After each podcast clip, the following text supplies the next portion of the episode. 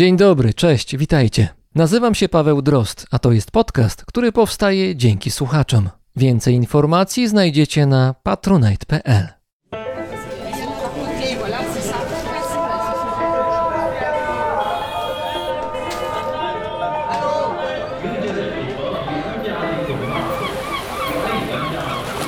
Brzmienie świata z lotu Drozda.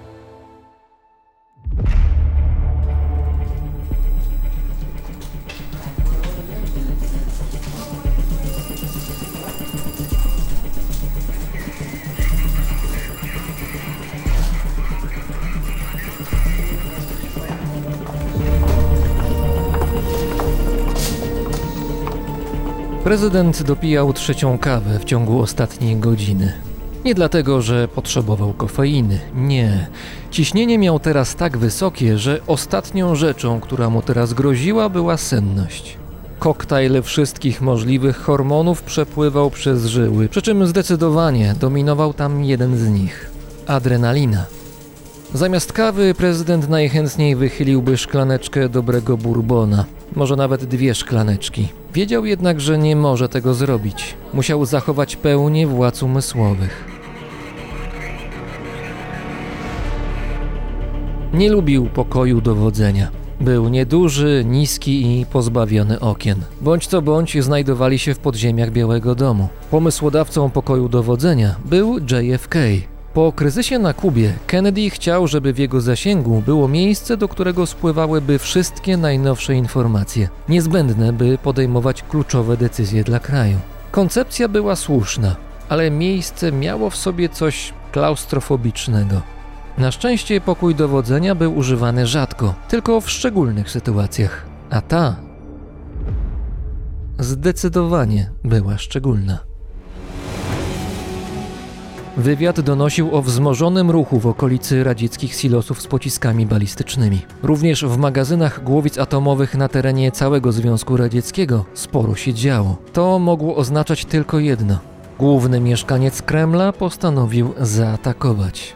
Nie było innej możliwości. Teraz on, prezydent Stanów Zjednoczonych Ameryki Północnej, musi podjąć decyzję. Albo zachowa bierność i zaryzykuje bezpieczeństwo swojego kraju, albo też przejmie inicjatywę i zaatakuje pierwszy.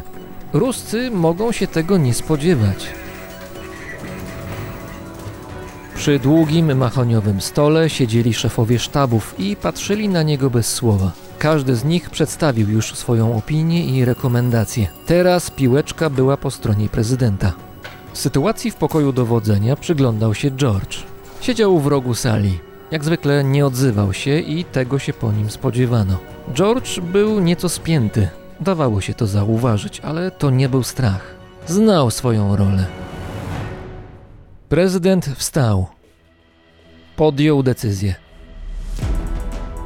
Spojrzał na George'a i skinął na niego głową. Ten podszedł bez słowa, podał mu rękę, życząc powodzenia, a następnie zdjął marynarkę i koszulę. W tym czasie generałowie oczyścili już stół z papierów.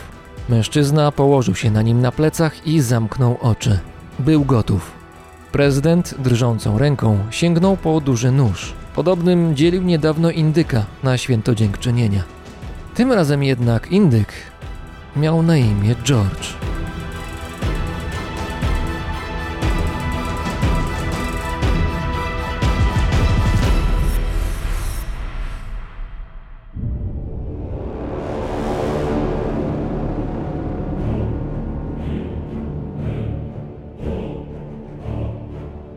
Toku kolejnych wojen i konfliktów, których nigdy nie brakowało, ludzkość nie ustawała w poszukiwaniu nowych, jeszcze bardziej skutecznych broni. Najpierw była to broń biała oraz broń miotająca, w której wykorzystywano energię mechaniczną. Początek rewolucyjnych zmian nastąpił około wieku XIII.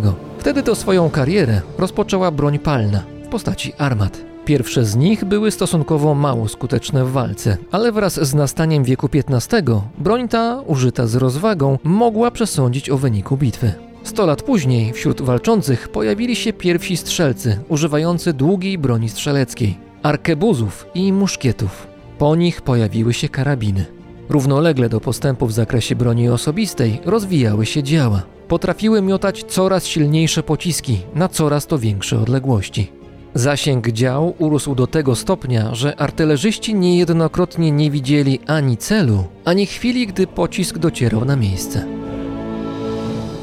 Oblicze wojen zmieniało się szybko. Sprzęt i oferowana przez niego siła ognia miały coraz większe znaczenie. Generałowie zaś snuli marzenia o broni, która byłaby tak potężna, a jednocześnie nieduża, że w krótkim czasie mogłaby zaszachować przeciwnika lub nawet zakończyć wojnę. 1914 roku do księgarni trafia The World Set Free, nowa powieść autorstwa Herberta George'a Wellsa. Autor jest czytelnikom dobrze znany. Chętnie zabiera głos w debatach publicznych, a popularność zdobył dzięki książkom z gatunku, który dopiero raczkuje science fiction. Za chwilę Europa pogrąży się w błocie okopów i wojnie pozycyjnej, ale Wells nie jest tym zaskoczony. Przewidział, że tak będzie wyglądał nowy typ konfliktu zbrojnego. Spodziewał się masowego użycia samolotów oraz czołgów. Przewidział coś jeszcze. W książce The World Set Free Wells pisze o wojnie wykorzystującej niezwykle silną broń, której działanie opiera się o rozpad pierwiastków promieniotwórczych. Wizja autora opierała się o dokonania naukowe z początku XX wieku, m.in. Frederica Sodiego, który badał promieniotwórczość pierwiastków i w 1921 roku zdobędzie Nagrodę Nobla. Ową broń Herbert Wells nazywa bombą atomową. Zakłada, że będzie zrzucana z samolotów. Po zakończeniu Wielkiej Wojny, którą później nazwiemy I wojną światową, przyszły premier Wielkiej Brytanii, Winston Churchill, zdaje sobie sprawę, że Europa daleka jest od stabilizacji, a ryzyko nowego konfliktu pozostaje duże. Churchill jest jednym z wiernych czytelników Wellsa. Zna go zresztą osobiście. Polityk obawia się, również na łamach prasy, że wkrótce powstanie bomba nawet silniejsza niż ta, którą opisuje Wells. Niewielka, rozmiaru pomarańczy, a jednocześnie na tyle potężna, by zmieść z powierzchni Ziemi całe miasteczko. Te obawy wyprzedzają swoje czasy o dwie dekady. W 1939 roku w Stanach Zjednoczonych rozpoczynają się pierwsze badania nad stworzeniem broni atomowej, które trzy lata później doprowadzą do powstania projektu Manhattan. Równolegle swoje badania prowadzą Niemcy, Japonia oraz Związek Radziecki. 6 sierpnia 1945 roku pierwsza w historii bomba atomowa spada na Hiroshimę, a 9 sierpnia na Nagasaki.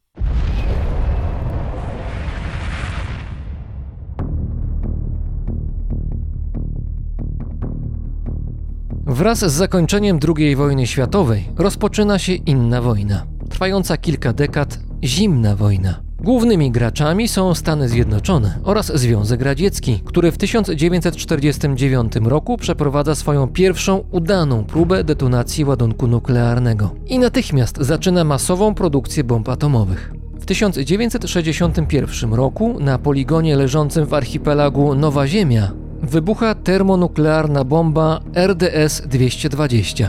Do historii przejdzie jako Car Bomba. Mimo, że przed detonacją jej moc zmniejszono niemal o połowę, siła wybuchu jest dziesięciokrotnie większa od wszystkich konwencjonalnych ładunków wybuchowych, których użyto podczas II wojny światowej. Już w latach 50. społeczeństwa wielu krajów demokratycznych zaczęły odczuwać lęk związany z rozbudową arsenału nuklearnego. Ów lęk miał swój wyraz w literaturze oraz w filmie. Widzowie w kinach mogli oglądać historie o ludziach i zwierzętach, którzy w wyniku napromieniowania zyskiwali nadludzką, zwykle niszczycielską moc. Klasykiem tego gatunku był powstały w 1954 roku czarno-biały film Dem. One. Fabuła nie była skomplikowana. Oto pod wpływem eksperymentów nuklearnych powstają gigantyczne mrówki, które atakują Stany Zjednoczone. W tym samym czasie po drugiej stronie Pacyfiku spustoszenie siał Godzilla, znany na zachodzie jako Godzilla. Japoński potwór, wyglądający jak gigantyczna, stojąca na dwóch łapach jaszczurka o nieprzyjaznym wyrazie pyska. Godzilla dysponuje gigantyczną siłą, odpornością na niemal każdą ludzką broń oraz ma niszczycielski oddech. Siła tego oddechu wzięła się nie stąd, że potwór długotrwale opierał się myciu zębów. Chodziło bardziej o skutek działania broni atomowej, z którą Godzilla miał kontakt. Potwór do dzisiaj straszy w Japonii oraz za granicą, a jego znakiem rozpoznawczym jest ryk.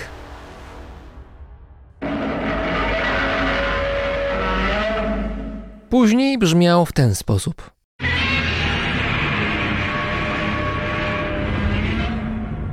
Mimo pewnych zmian, zawsze ma w sobie ten łatwo rozpoznawalny, charakterystyczny element. Ryk ten narodził się za sprawą pomysłowości japońskiego kompozytora Akiry Ifukubego. Oryginalny dźwięk powstał przez pocieranie strun kontrabasu skórzaną rękawicą pokrytą żywicą. Później to nagranie zostało nieco spowolnione. Godzilla nie wziął się znikąd.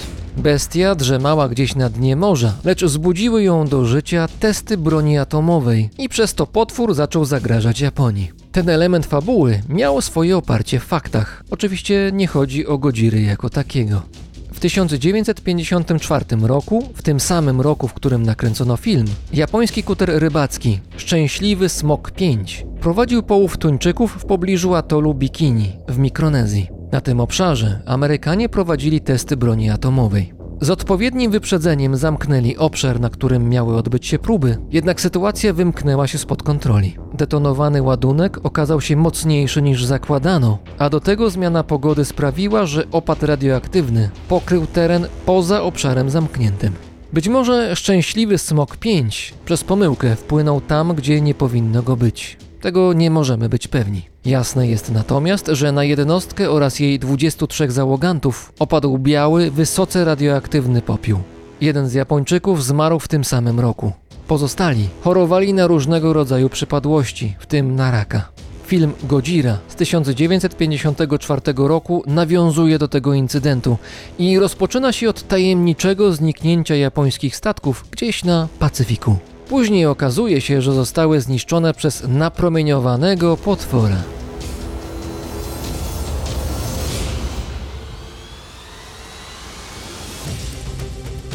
Zarówno Waszyngton, jak i Moskwa zdawali sobie sprawę, że toczona przez nich gra stanowi zagrożenie dla zdrowia i życia wszystkich ludzi.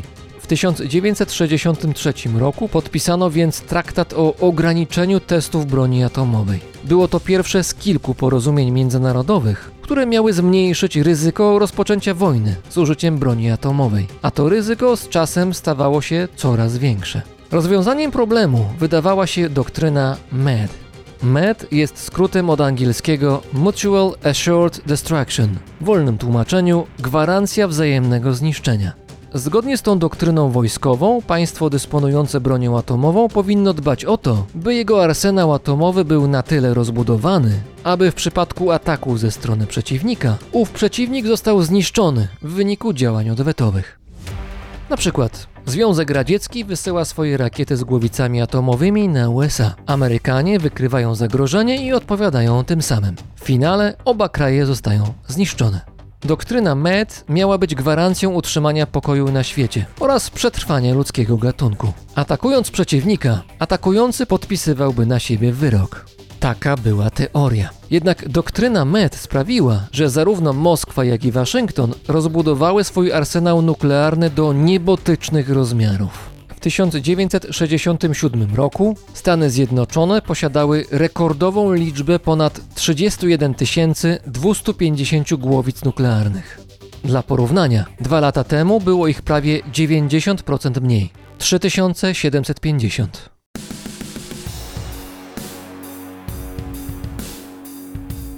Głowice atomowe mogą być przenoszone przez pociski międzykontynentalne, wystrzeliwane ze stanowisk stacjonarnych, z okrętów podwodnych oraz mogą być przenoszone przez samoloty. Zanim broń ta zostaje uruchomiona, niezbędna jest decyzja lidera kraju, który taką broń posiada. Wbrew obiegowej opinii, nie istnieje coś takiego jak atomowy przycisk. W przypadku Stanów Zjednoczonych prezydentowi towarzyszy zawsze pięciu asystentów wojskowych. To oficerowie, którzy reprezentują siły zbrojne USA oraz Straż Przybrzeżną. Swoją służbę w Białym Domu pełnią przez dwa lata i mają różne obowiązki niezwiązane z bronią atomową. Każdy z owych pięciu jest przeszkolony tak, by asystować prezydentowi w wykorzystaniu pewnej walizki. Jak oficjalnie jest to przedstawiane, walizka ta istnieje w trzech egzemplarzach.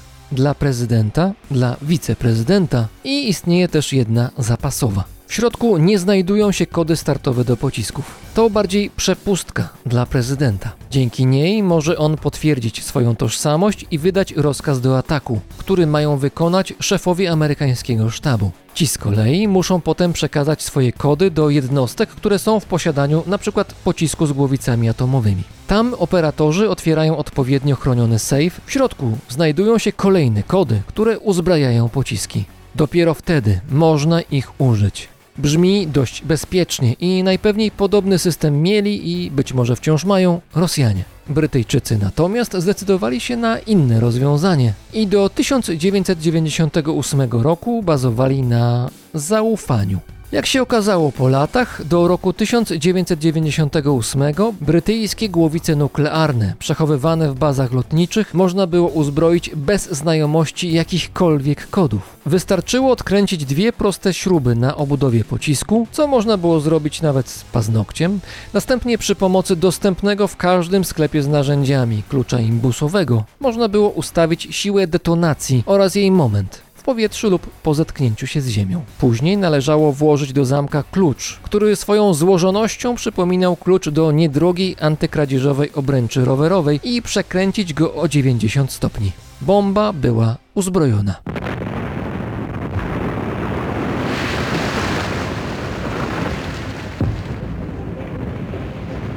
Obawa przed rozpoczęciem konfliktu nuklearnego, który najpewniej zakończyłby świat jaki znamy, była nieodłącznym elementem zimnej wojny. Szukano więc sposobów, by ryzyko Armagedonu ograniczyć. Stąd w 1963 roku ustanowiono gorącą linię łączącą Moskwę i Waszyngton. Gdyby któraś ze stron chciała natychmiast skonsultować się z przeciwnikiem przed wystrzeleniem swoich pocisków, mogła to szybko zrobić. Początkowo gorąca linia była rodzajem telegrafu później faksem, a obecnie jest to bezpośrednie połączenie elektroniczne. Roger Fisher uznał, że takie zabezpieczenie przed zagładą naszej planety może być niewystarczające. Ten profesor prawa z Harvardu w 1981 roku zaproponował oryginalne rozwiązanie problemu. Koło prezydenta USA przez cały czas powinien znajdować się ochotnik, którego profesor Fisher nazwał George'em. Tuż przy sercu owego ochotnika, wewnątrz ciała, wszczepiona byłaby mała kapsułka, a w niej kody niezbędne do rozpoczęcia ataku nuklearnego. Gdyby prezydent zdecydował się na taki atak, najpierw musiałby własnoręcznie zabić ochotnika, a następnie przy pomocy noża dostać się do jego serca, gdzie znajdują się kody. Zdaniem Rogera Fischera doprowadziłoby to do sytuacji, w której prezydent musiałby własnoręcznie pozbawić życia jednego człowieka, by w drugiej kolejności taki sam los zaserwować milionom innych ludzi. To radykalne i bardzo krwawe postawienie sprawy z pewnością sprawiłoby, że prezydent zastanowiłby się co najmniej dwa razy, czy na pewno chce zobaczyć nad miastami atomowe grzyby. W 1981 roku, gdy profesor Roger Fisher przedstawił swoją propozycję, Stany Zjednoczone miały w swojej dyspozycji 23 208 głowic nuklearnych.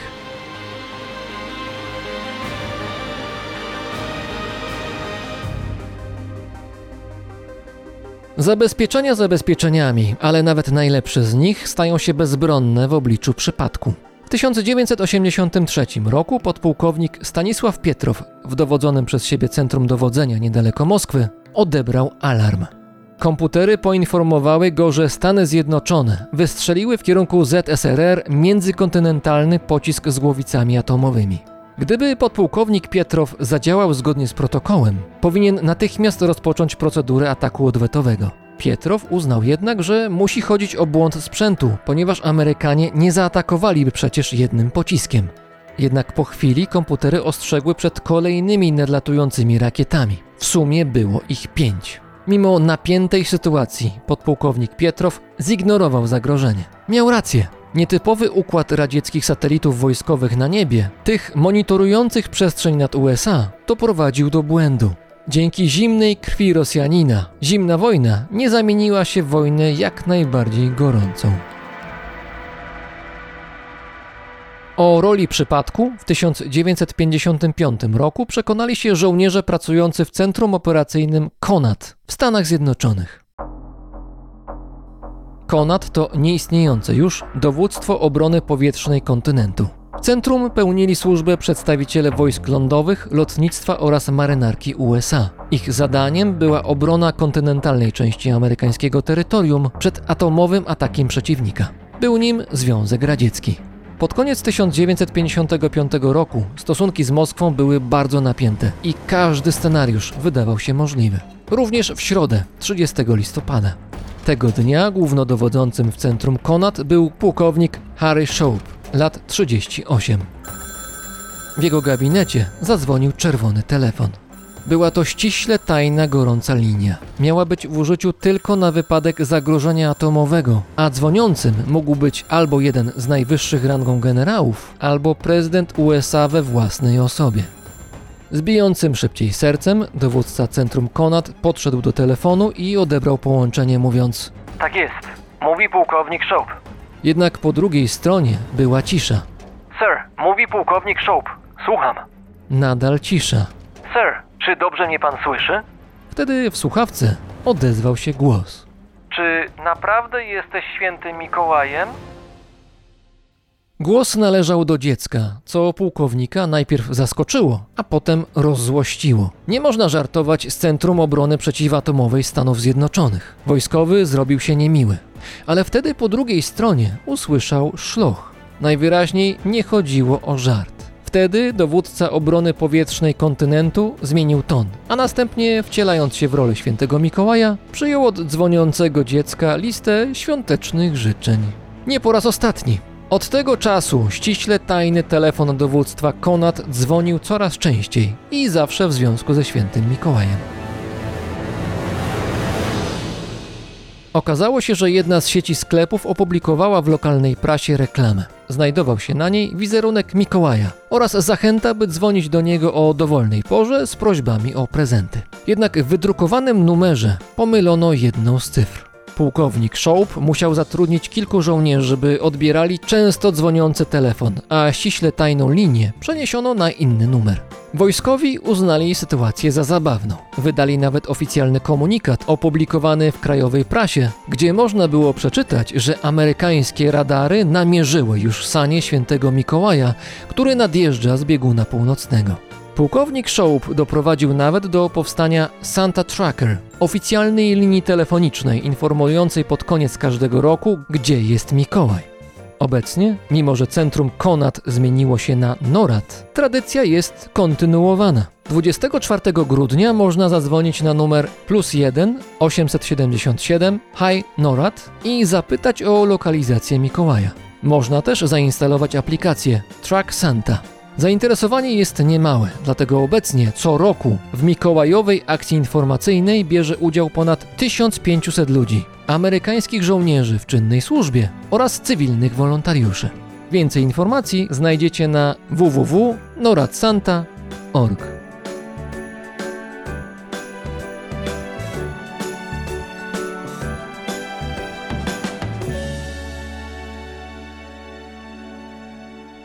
W tym odcinku rozmawiać będziemy o wolontariuszach. Niekoniecznie tych czekających na swój moment u boku prezydenta USA.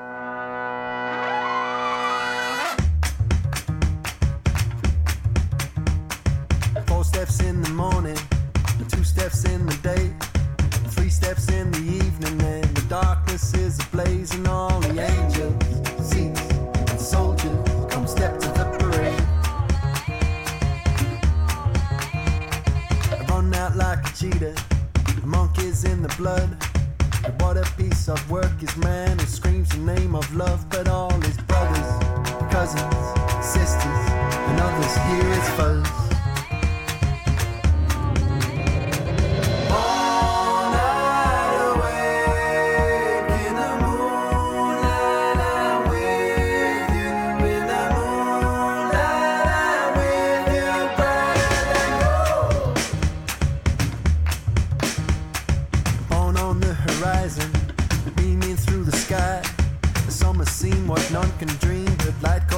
Lie, and all the sinners, saints, and winners just wink and walk on by. The Brando's in the forest, in the flood. The black swan makes a pirouette. The gods cry from above, and all the rain keeps falling on bare feet in the mud.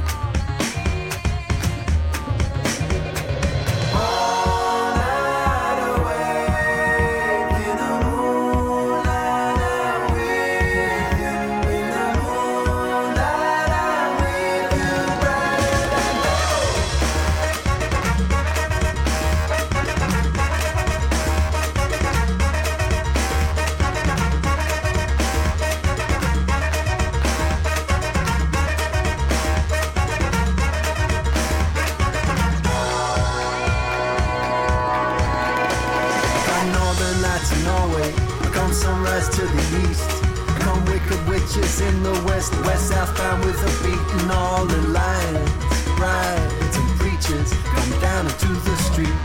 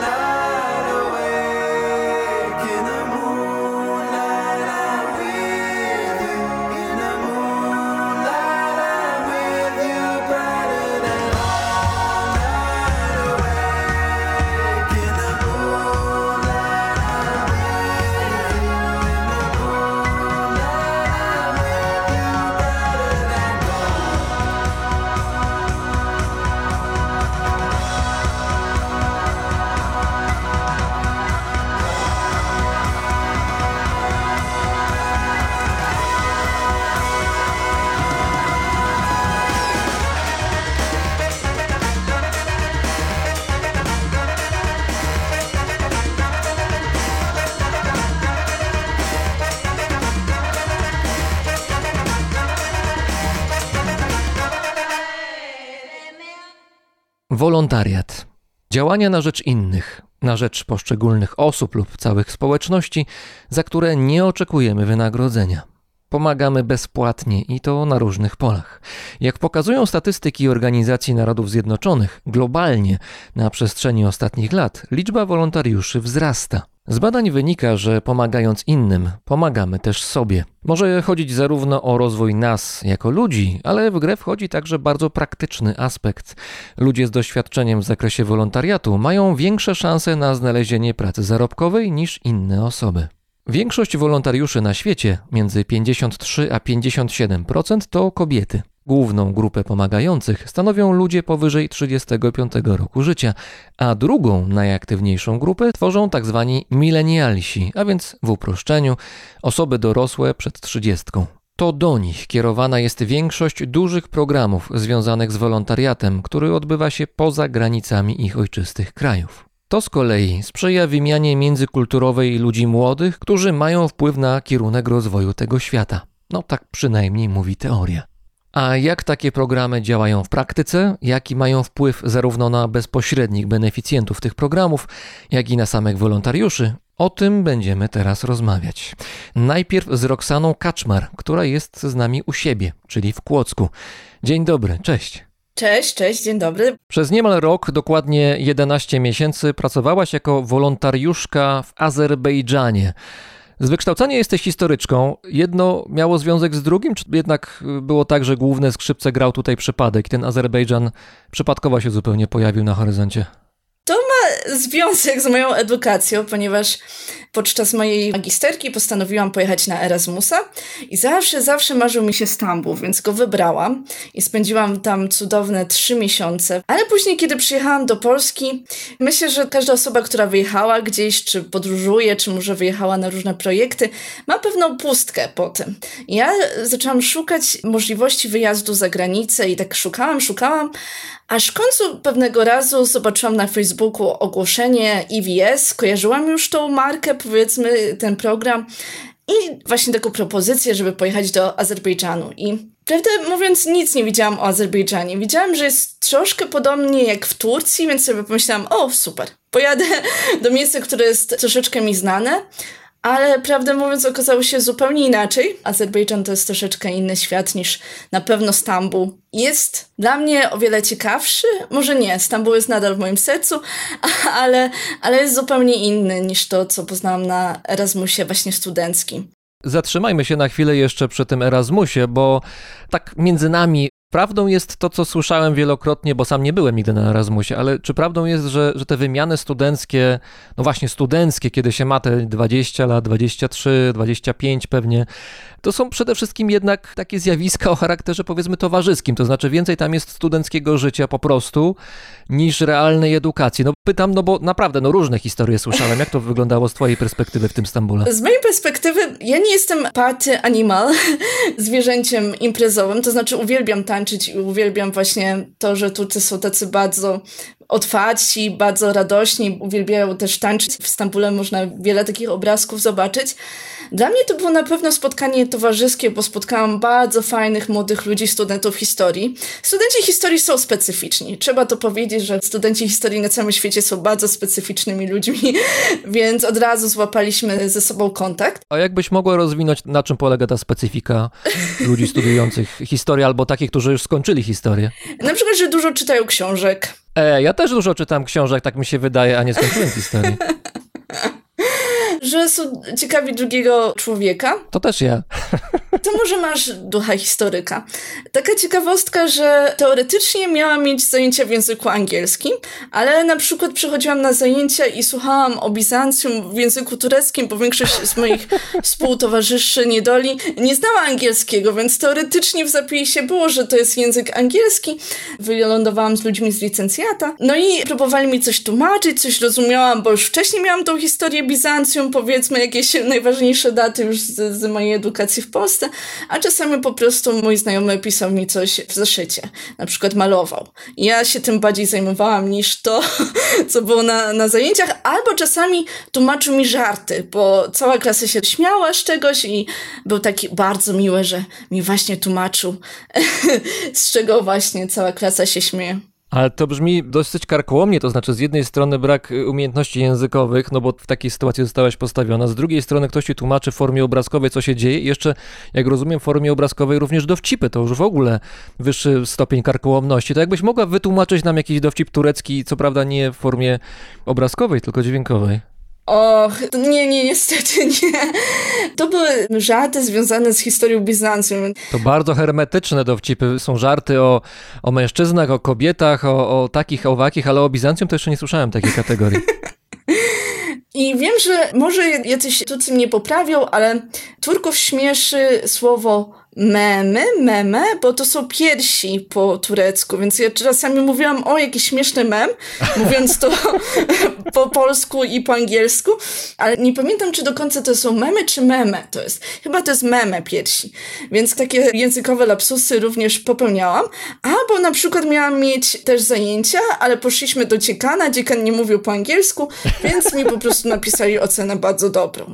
ale w każdym razie takie rzeczy się działy. No i to było specyficzne o tych studentach historii, bo ja trafiłam, mimo że studiowałam na uniwersytecie tutaj wrocławskim, czyli publicznym, to tutaj trafiłam na prywatny, jeditepę. No i studenci historii, dlaczego mówiłam, że są specyficzni, bo wydawali się w miarę normalni, tacy no luźni ludzie, którzy byli w tej szkole, ponieważ dostali stypendia.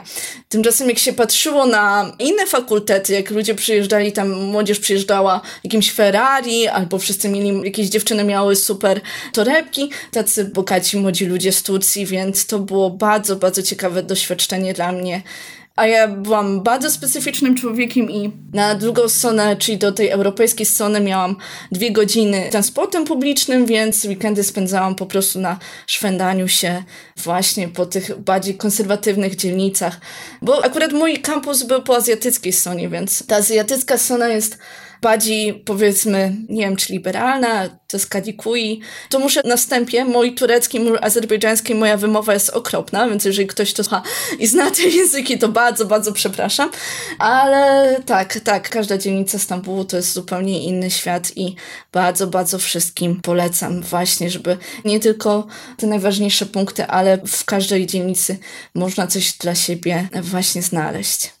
I to był wyjazd w ramach Erasmusa, krótszy, nie wiem ile trwał, pewnie parę miesięcy, może rok. 4-3 e, miesiące. A teraz przechodzimy do tego, co nastąpiło później, czyli do tego Azerbejdżanu, który jak rozumiem pojawił się właściwie z przypadku. Padł tutaj z twoich ust taki skrót EVS. European Voluntary Service I to była wcześniejsza wersja dzisiejszego programu, który nazywamy European Solidarity Corps, czyli po polsku Europejski Korpus Solidarności.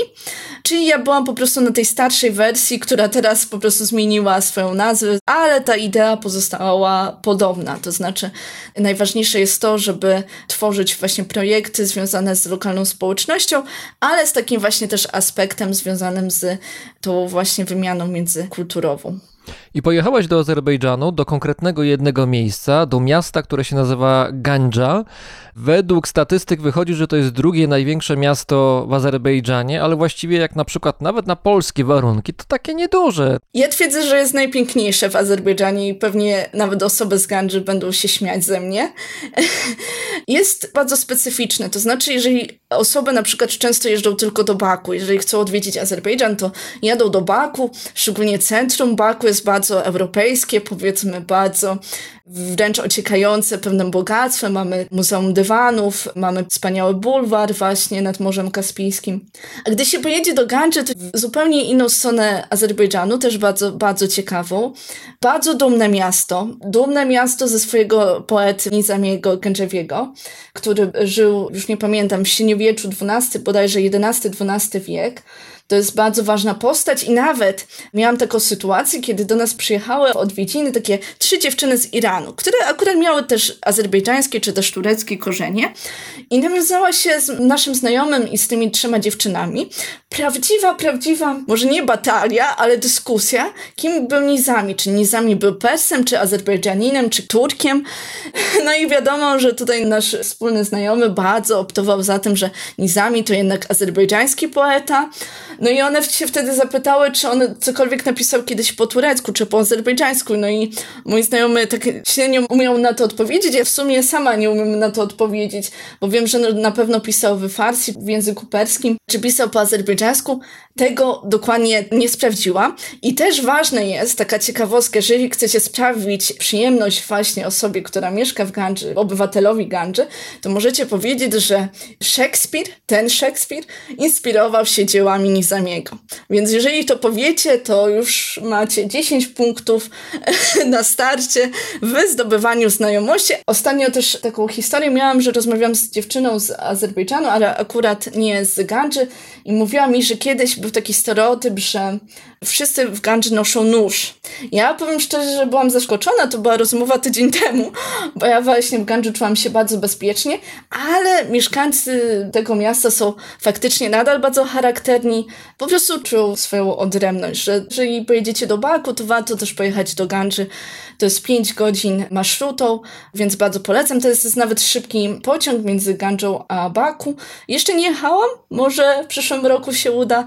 Zobaczymy, zobaczymy jak to będzie wyglądać. To ciekawe, co mówisz o tym poecie średniowiecznym, który dla Gandży, czy generalnie dla Azerbejdżanu jest y, ważną postacią, bo na przykład w polskich warunkach, jeżeli mówimy o Szymborskiej, o Miłoszu, nie wiem, o kim jeszcze, o Świetlickim na przykład z tych młodszych nieco przedstawicieli poezji polskiej, no to to są znane postacie z nazwiska, wiemy mniej więcej, że coś pisali albo piszą, ale pewnie tylko garstka z nas jakoś się tym interesuje, fascynuje, a jeszcze mniejsza garstka jest w stanie zacytować jakieś fragmenty konkretnych wierszy, albo nawet tytuły tych wierszy. Tymczasem w tym kręgu kulturowym, również w Iranie, z tego co słyszałem, z tego co wiem od ludzi, którzy tam jeżdżą i którzy tam też mieszkali, poezja jest czymś żywym, to jest coś ważnego, to jest element codzienności i nie wiem, czy miałaś takie sytuacje, kiedy na przykład ludzie ludzie cytowali fragmenty wierszy, nie wiem, prześcigali się w opowiadaniu o tym, że ten napisał to, a ten napisał tamto. Czy ta poezja w Gandży z twojej perspektywy była jakoś istotna? Nie znam na tyle jeszcze języka, nadal się uczę, nadal to jest podstawowe, nadal umiem tylko zamówić lule czebab w restauracji, co już uważam za wielki sukces w uczeniu się języka azerbejdżańskiego. Ale pamiętam historię też związaną z wolontariatem, bo byłam na chwilę w Tbilisi i był chłopak, który był z Azerbejdżanu i był chłopak, który był z Iranu.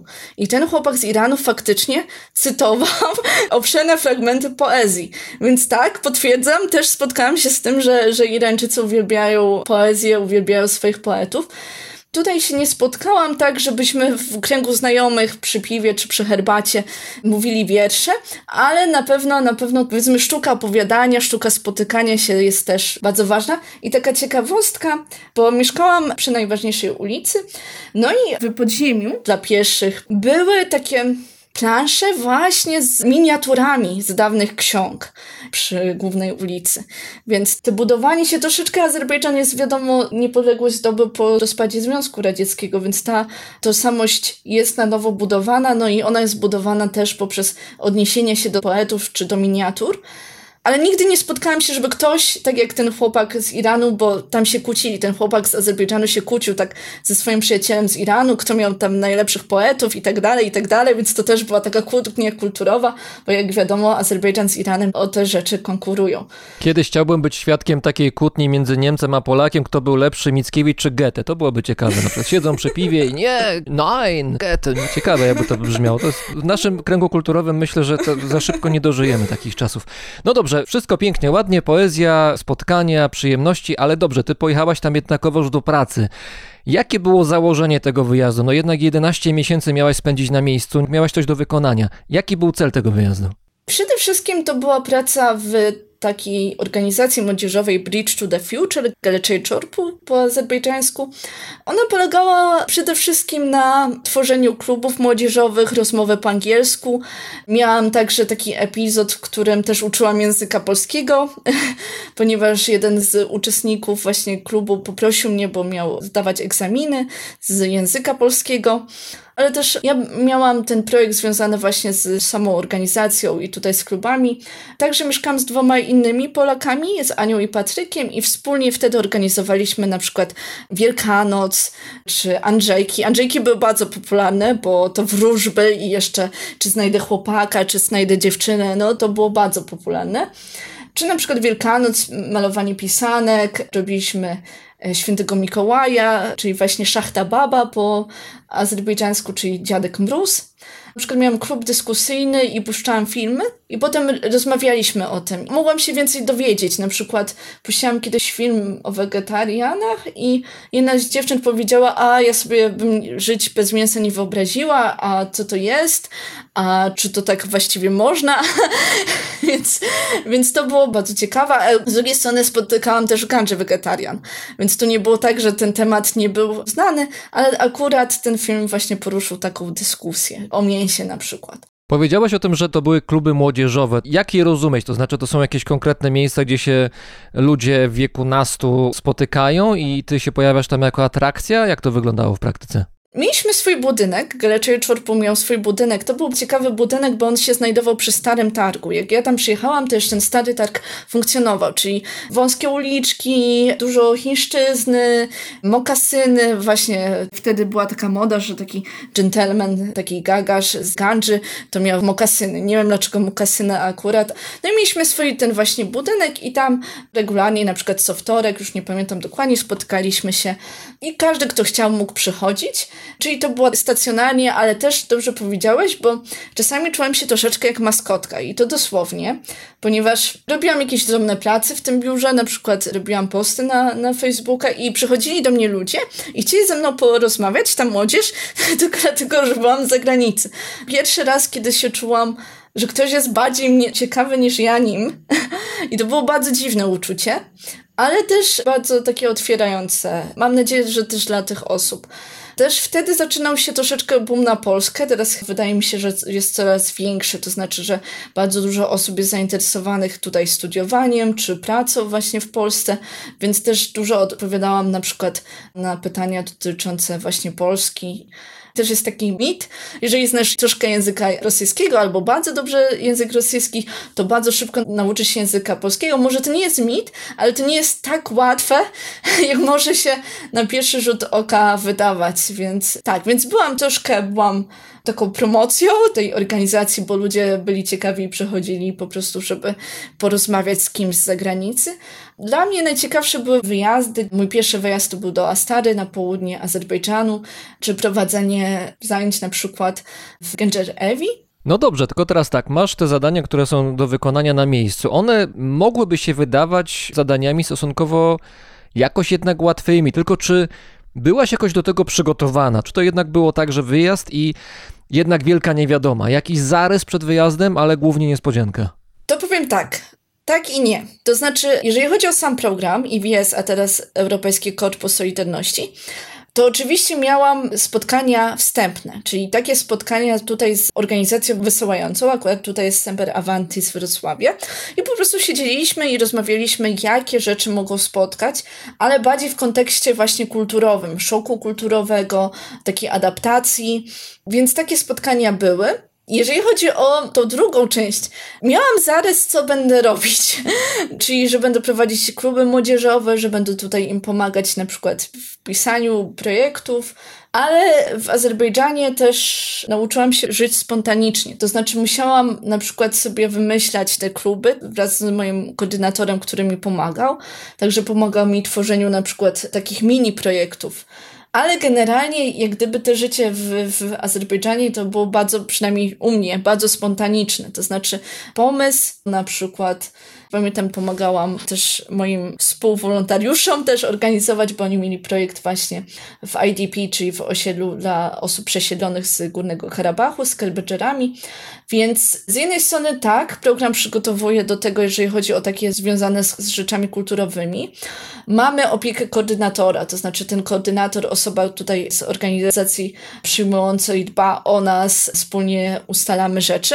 Ale z trzeciej strony, jeżeli chodzi o właśnie o moje moje dokładne moje doświadczenie właśnie w Azerbejdżanie, to bardzo dużo rzeczy było po prostu spontanicznych związanych takich z potrzebami, czy na przykład może ten klub nie idzie, mało z osób, może spróbujmy coś innego, albo nie wiem, za chwilę jest jakiś wyjazd, to chodźmy, pojedźmy tam, bo możemy razem wspólnie zrobić prezentację na temat programu Erasmus+.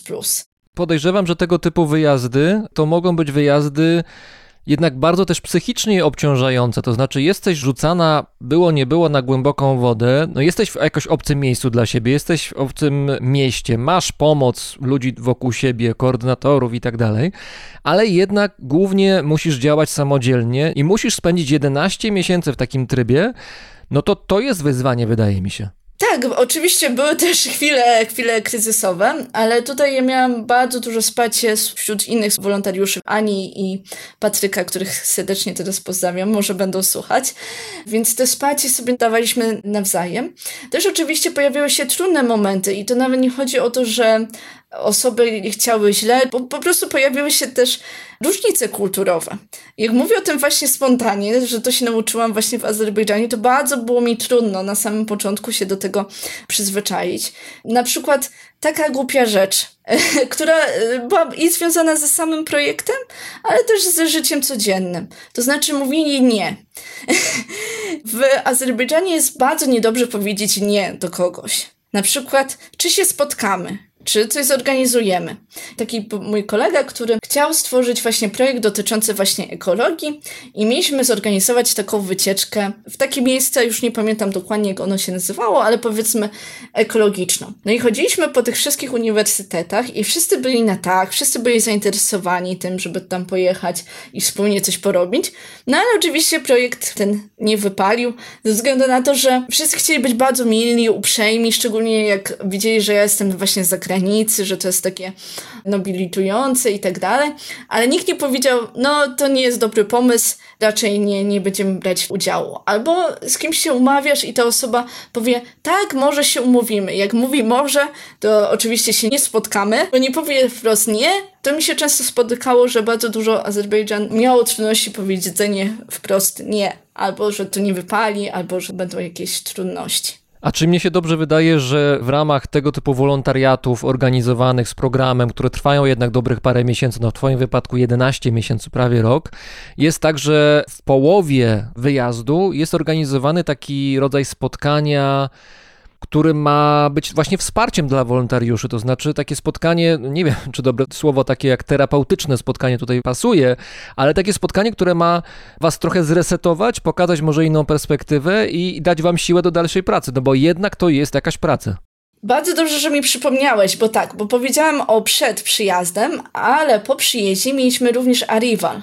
To jest takie spotkanie, kiedy jedziemy tutaj akurat w południowym Kaukazie. Wszyscy wolontariusze z trzech krajów się spotykają, czyli z Armenii, z Azerbejdżanu i Gruzji. Najczęściej w Gruzji, bo organizacje azerbejdżańskie czy armeńskie może by nie chciały, żeby organizować wspólnie, więc taki neutralny grunt to jest Gruzja. No i pojechaliśmy do Gruzji i tam się uczyliśmy takich wiadomości dotyczących właśnie Kaukazu, jak dotyczącą specyfiki kulturowej.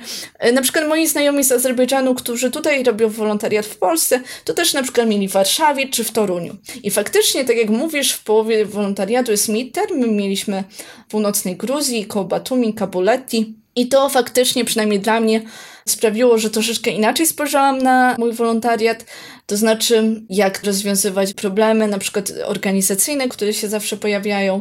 Porównywaliśmy swoje właśnie doświadczenia, bo jak mówiłam, niektóre rzeczy nie wypalały, tak jak w życiu. To było bardzo, bardzo fajne spotkanie i tutaj w kontekście też Kaukazu było to świetne, też spotkanie pod tym względem, że ja z Anią i Patrykiem mogliśmy sobie porównać nasze doświadczenia z Gandży, na przykład z osobami, które były na wolontariacie w Armenii. Podobne spostrzeżenia, niektóre rzeczy, zachowania kulturowe, pewna obyczajowość przynajmniej w Gandży czy w niektórych miejscach w Armenii są bardzo podobne i że te kultury są naprawdę podobne i też mogliśmy porozmawiać, jak te obie strony rozmawiają też o konflikcie. Chcę tylko jeszcze dodać, że oczywiście te spotkania prowadzą wykwalifikowani trenerzy, którzy mają już doświadczenie, specyfikę danego miejsca, także mają doświadczenie pracy z młodzieżą, z wolontariatem. Na tym drugim spotkaniu też rozmawiamy o przyszłości, czyli co nam wolontariat może dać w przyszłości i możemy na przykład te wszystkie swoje umiejętności, szczególnie te umiejętności miękkie, przynajmniej w moim przypadku, jak później mogę je wykorzystać. To były przepiękne spotkania, właśnie dużo rozmów, dużo także wymiany myśli. Poruszyłaś tutaj kwestię podobieństw między Armenią a Azerbejdżanem, ale no z drugiej strony wiemy doskonale, że kością niezgody jest tutaj Górski Karabach. Dwa lata temu przecież wybuchła kolejna wojna właśnie o ten teren. Tym razem wygraną stroną byli Azerbejdżanie. Na ile zetknęłaś się z tym tematem, biorąc pod uwagę to, że Gandża, to miasto, w którym przebywałaś, jest relatywnie blisko Górskiego Karabachu, więc pewnie ta tematyka również w postaci mm, obecności uchodźców z tamtego rejonu pewnie jest jakoś bliska. Tak, tutaj wspominałam o tym, że Patryk z Anią, którzy byli moimi właśnie przyjaciółmi, moją wolontariacką rodziną, oni mieli projekt właśnie skierowany do Kelbedżerów, którzy zostali przesiedleni. I powiem szczerze, że ja nie miałam tak dużej styczności z tą społecznością, ale pamiętam, jest takie święto, które nazywa się Nowruz. Nowruz to jest najważniejsze święto właśnie w Azerbejdżanie. Nie islamskie, to jest przedislamska tradycja, związana z Nowym Rokiem, 20-21 marca. Bardzo, bardzo celebrowana i ja, pomimo, że dużo nie spędzałam z tą społecznością czasu, to dziewczyny, które Ania znała, zaprosiły mnie do swojego domu. No i oczywiście dużo baklawy, dużo słodyczy. Z drugiej strony też ci, powiedzmy, mieszkańcy Gandży z dziada dziada, słyszałam takie głosy, o, przyszli tutaj Gelbedżerowie, oni są konserwatywni, oni nie są tacy jak my. Albo też chłopak, który jest z Gelbedżerów, z którym rozmawiałam, to cudowny, cudowny człowiek, ale kiedy zaczął mówić o wojnie, był dumny z tego, że właśnie szczera do młodych chłopców, takich jak on, stronie właśnie armeńskiej. Ten konflikt nie jest biało-czarny, chociaż na tym konflikcie także budowana jest taka nowoczesna tożsamość Azerbejdżanu. Karabach Bizim to jest nasz Karabach. Ostatnie dwa lata można było tego słyszeć, były piosenki, też była duma z chłopców, którzy tam pojechali, ale teraz na przykład w październiku, jak dobrze pamiętam, czy we wrześniu były te właśnie starcia, to też pytałam się moich znajomych i moich przyjaciół i niektórzy z ich znajomych byli właśnie wówczas w armii, więc to takie fizyczne niebezpieczeństwo też jest. Zazwyczaj Gandża jest bardzo bezpieczna, ale dwa lata temu, kiedy była wojna, to teraz mam to uczucie, kiedy widzę jak Lwów, w którym byłam, jest bombardowany, ale właśnie to było pierwsze, pierwsze takie uczucie, kiedy znam miasto, a bomby tam spadają. Co prawda to były dwie czy trzy bomby, ale jednak kilka osób, nie pamiętam już dokładnie, zginęło i moja przyjaciółka opowiadała, że cząst się stu od tego wybuchu, że, że to niebezpieczeństwo nagle stało się bardzo fizyczne, więc ta wojna z jednej strony, będąc tam, się nie czuje jej, ale z drugiej strony w takim przekazie społecznym ona jest obecna, ona się tli i jak było właśnie zwycięstwo dwa lata temu, jak Azerbejdżan zdobył dosyć duże tereny, no to widziałam filmiki, kiedy na tym prospekcie samochody z flagami, ludzie się po prostu cieszą. Jeszcze cztery lata temu, kiedy wydawało się, że ten konflikt jest zamrożony, to był ciekawy dla mnie widok wszeki. W jednym z miast, bardzo, bardzo polecam miasteczek, bardzo też ciekawych, zobaczyłam po prostu takie tablice związane z pamięcią o konkretnych mężczyznach, którzy właśnie zginęli właśnie w pierwszej wojnie karabaskiej. Więc to jest obecne. Ten konflikt jest bardzo obecny. Z drugiej strony też słyszałam głosy, że hej, musimy się pogodzić bo to już za długo trwa. Wspomniałaś o święcie Nowruz, bardzo ważne święto noworoczne obchodzone wiosną, chyba w marcu to się odbywa, prawda? Święto przesilenia tak, tak. wiosennego, zresztą ważne nie tylko dla Azerbejdżanu, tylko w ogóle w regionie. Na pewno w Iranie. To święto rozciągnięte w czasie, bo właściwie niby jeden dzień, ale tak naprawdę przez cztery tygodnie wcześniej jeszcze trwa. Wiem, że doświadczyłaś tego jakoś, nie wiem czy na własnej skórze, czy tylko byłaś obserwatorką, ale dlaczego w czasie Nowruzu rzuca się czapką w sąsiadów? A, po tym jak zaprosiła mnie właśnie pani ze społeczności Kelbedżerów, pojechałam do mojej przyjaciółki. Tam moja przyjaciółka mnie właśnie powitała słodkościami, herbatą. Musisz sobie to wyobrazić, dwie dorosłe kobiety, które zakradają się do sąsiada, pod drzwi sąsiada, w drugiej klatce, zostawiają czapkę, pukają i uciekają. No i to jest taka tradycja, że sąsiad powinien tak jak Halloween cukierek albo psikus. A tutaj jest czapka albo psikus, rozumiem. tak tak. I ten sąsiad tą czapkę sadził jakąś baklawę, już nie pamiętam dokładnie, ale dużo słodkości. I to robią głównie dzieci w Azerbejdżanie, czyli idą do sąsiadów, dają czapkę i to powinno te słodycze się dać, ale moja przyjaciółka chciała zrobić mu przyjemność i widziała, że ten sąsiad daje te słodycze, więc się zakradłyśmy i otrzymywałyśmy nagrodę w postaci słodyczy.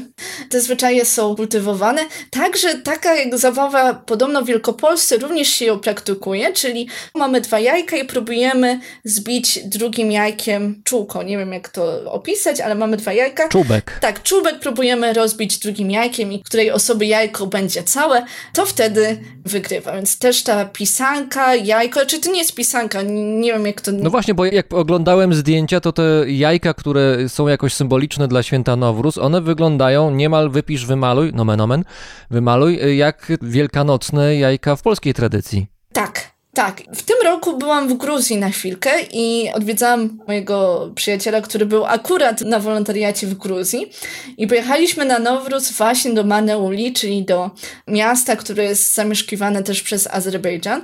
Niestety się spóźniliśmy, bo była wielka feta, były jarmark, ktoś tam przemawiał. Też społeczność azerbejdżańska w Gruzji to też bardzo ciekawy temat. No i największą dekoracją to było wielkie jajko właśnie ala pisanka i mam z, tego roku właśnie z Nawruzu zdjęcie pod wielką pisanką, więc mamy tą symbolikę. Mamy sem, semmeni, jak dobrze to wypowiadam. To jest taka trawka. Ja to robiłam z Anią Wygandży, czyli jak podrosło te semieni, to na Nowruz ono się wrzuca do rzeki i trzeba wypowiedzieć jakieś życzenie. No i faktycznie nasze semieni, czyli taka długa trawka, która jest czasami taką wstążką udekorowana, ona sobie gdzieś popłynęła.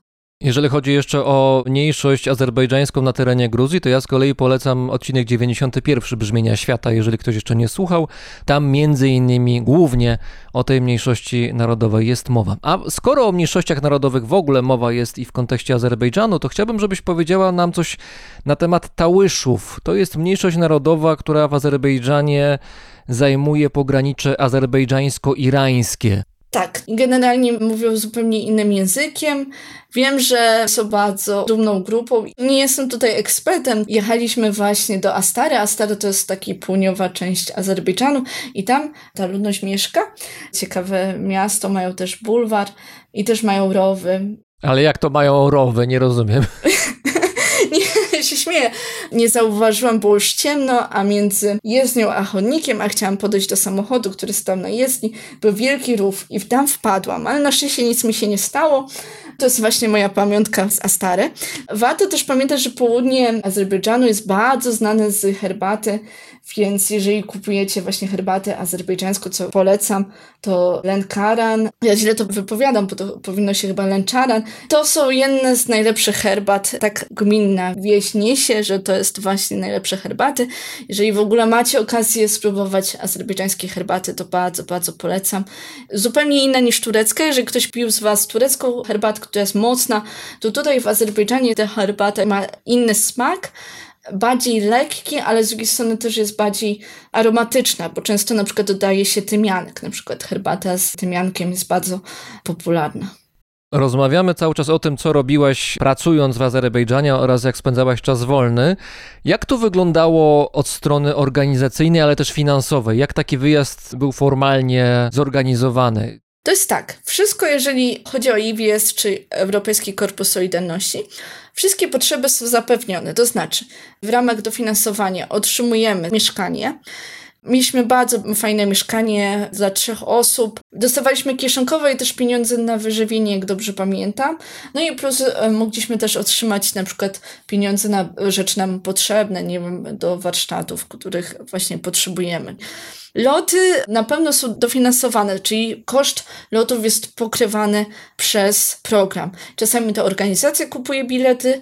W moim przypadku ja kupiłam bilety i potem cała ta kwota została mi po prostu oddana na, konto. Czyli dojazd, kieszonkowe, żywność i mieszkanie, najważniejsze potrzeby są zapewnione. Ja żyłam na bardzo dobrym poziomie życia, więc w moim przypadku te pieniądze były dla mnie zadowalające. To wszystko było w porównaniu do kosztów życia zapewnione. No i mija 11 miesięcy, wracasz do Polski, wracasz do Kłodzka, do swojego rodzinnego miasta.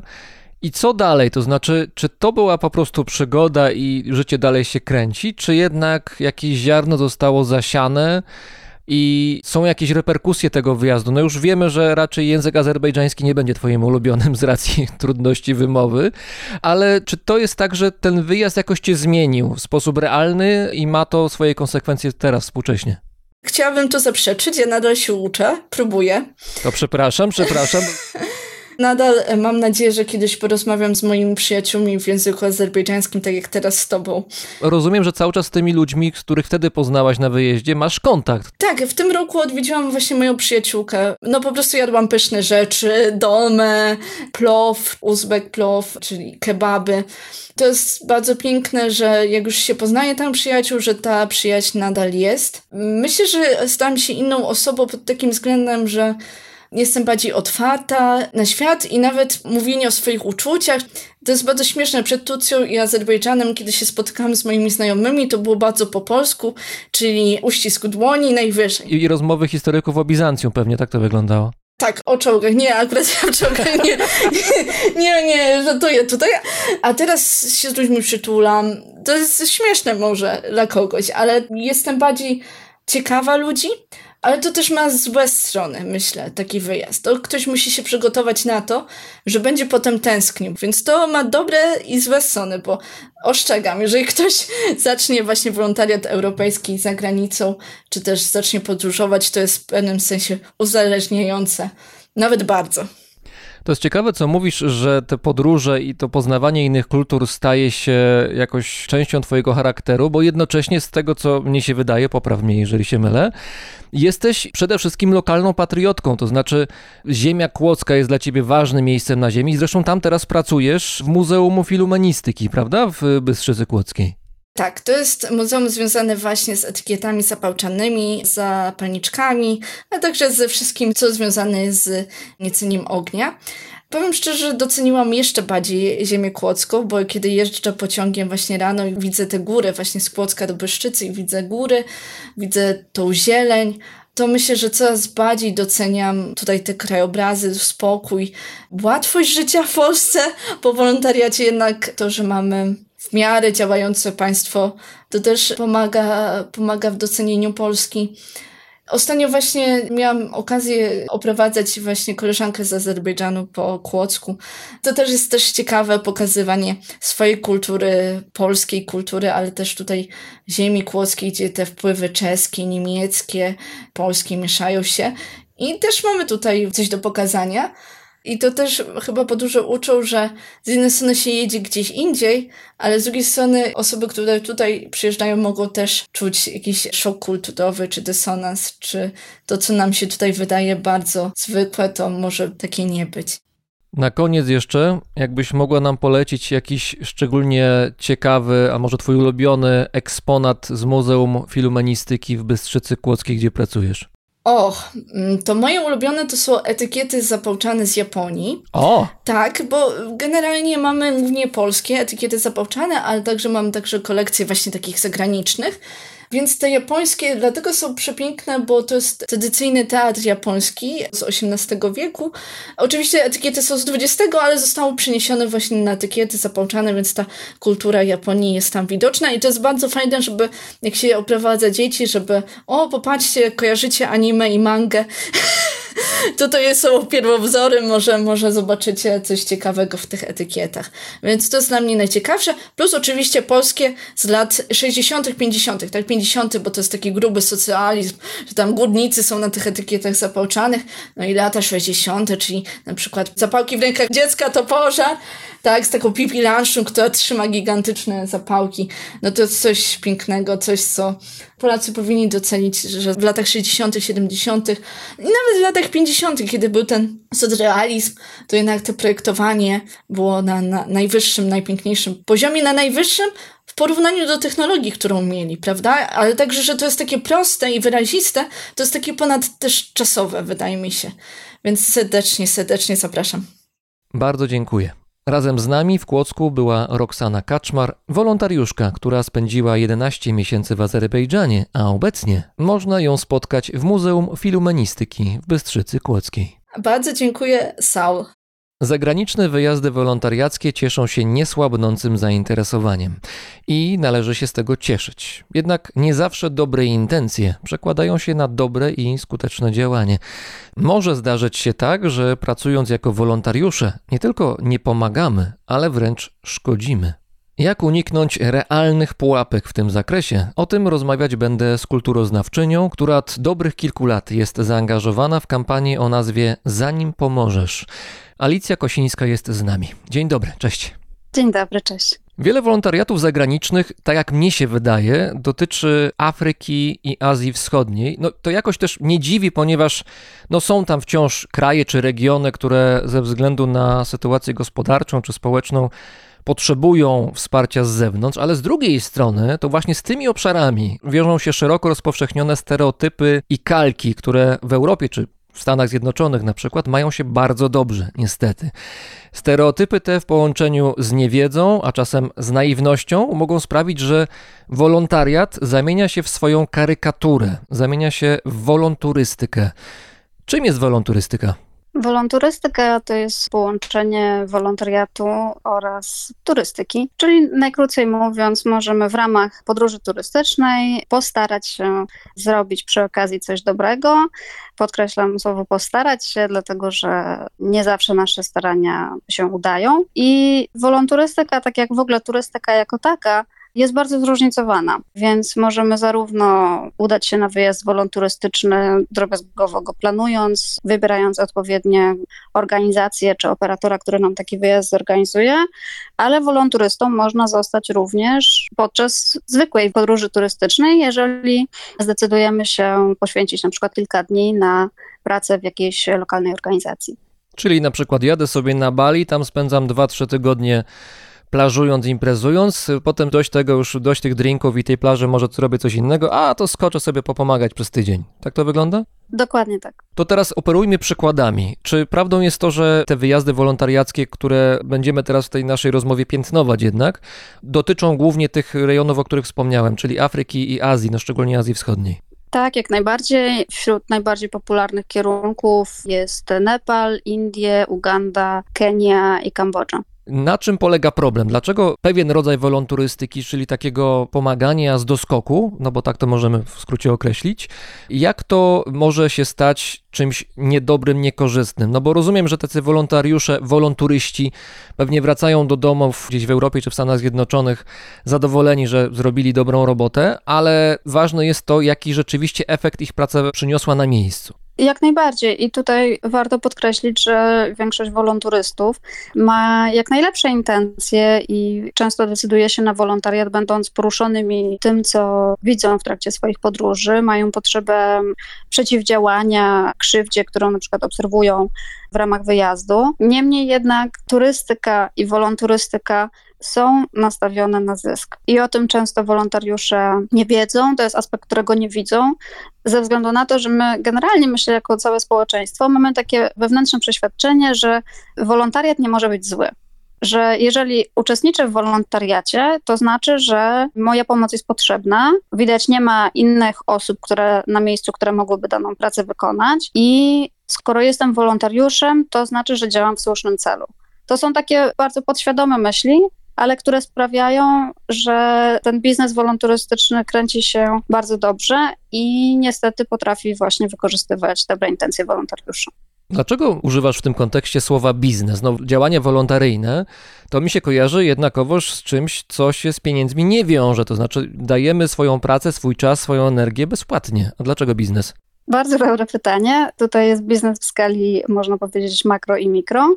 W skali makro, to jeżeli wpiszemy w wyszukiwarkę wolontariat zagraniczny, czy volunteer abroad, albo volunteer overseas, to co zobaczymy, to może ofert, z których możemy wybierać, przebierać, dobierając kierunek, czas trwania, termin wyjazdu, a jednocześnie wiąże się to z opłatą za zorganizowanie tego wyjazdu. I dla wielu osób koncepcja płacenia za wolontariat jest e, zdumiewająca, no ale z drugiej strony też ktoś ten koszt musi ponieść, prawda? Jeżeli załóżmy chcemy nieść pomoc, i tutaj też w cudzysłowie to nieść pomoc wkładam, załóżmy wspierając, nie wiem, słonie w Tajlandii, no to ktoś za ten nasz przelot musi zapłacić, prawda?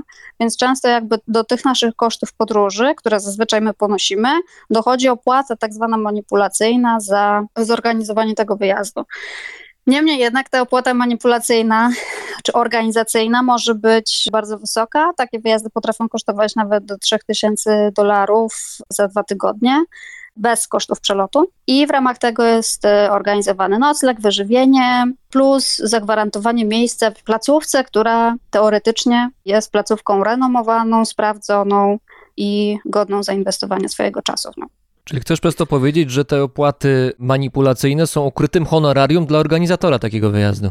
Tak, to de facto są biura podróży, które organizują tego typu wyjazdy i się specjalizują w tego typu turystyce. To często jest bardzo tak jakoś zawoalowane, no bo my też trochę bezwiednie zakładamy, że jeżeli ktoś organizuje wolontariat zagraniczny, to jest to organizacja, jakaś organizacja non-profit zapewne. Jednak no, te koszty potrafią być bardzo wysokie i na przykład płacąc około, nie wiem, 3000 dolarów za wyjazd, na przykład około 20 raptem dolarów z całej tej opłaty, którą my płacimy, jest przekazywana instytucji, w której jedziemy pomagać i jakaś firma, jakieś przedsiębiorstwo zarabia na tym, że my chcemy pomóc. No dobrze, tylko że jeżeli powiedzmy, że łapie haczyk, to znaczy chcę pomagać tym słoniom w Tajlandii, załóżmy to.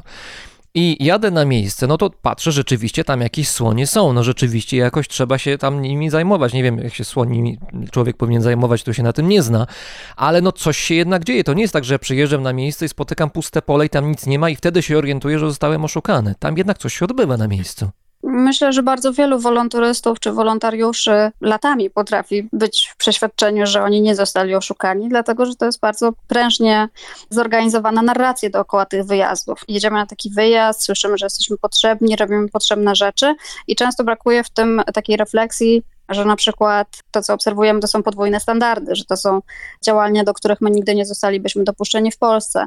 W przypadku słoni nie zwracamy na przykład uwagi na to, że pracujemy w tak zwanym sanktuarium, które te słonie wykorzystuje do pracy i wykorzystuje je w turystyce. I te słonie są dosłownie zajeżdżane przez turystów, bo przez całe dnie wożą turystów na swoich grzbietach.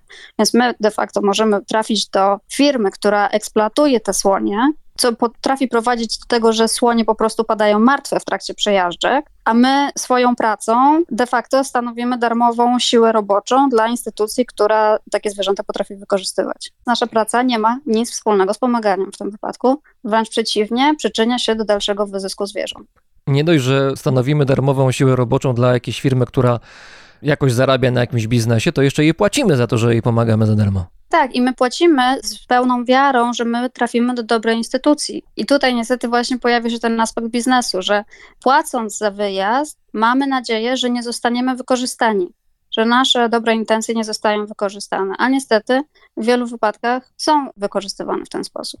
Zaraz będziemy rozmawiać o tym, jak odsiać ziarno od plewy, jak znaleźć tę organizację, która jest właściwa, czego szukać albo na co zwrócić uwagę, ale najpierw jeszcze zostawmy te słonie. Jakie inne, nie wiem, czy są takie typowe sytuacje wolonturystyczne, które są naganne, są typowe dla tego biznesu? Czy w ogóle można tutaj znaleźć jakiś rodzaj takiego modus operandi klasycznego? Tak, pozwolę jeszcze sobie przejść do tej skali mikro, bo wspomniałam o makro jako o tych operatorach. Natomiast patrząc w takiej skali mikro, to możemy na przykład wtedy wziąć pod uwagę sierocińce, które zapraszają w swoje progi turystów.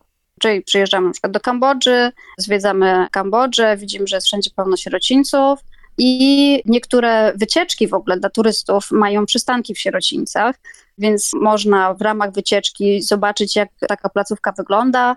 Można dać datek, co jest poniekąd oczekiwane trochę od turystów. Ale to troszkę E, pachnie mi ludzkim się- zoo. No niestety tak. To de facto jest ludzkie zoo. Co więcej, to myślę od lat piętnowany problem, nazywany biznesem sierocym. W pewnym momencie w Azji i w niektórych krajach afrykańskich był tak duży popyt na wolontariaty w sierocińcach, że te sierocińce zaczynały powstawać masowo, mimo spadku liczby sierot w danym kraju.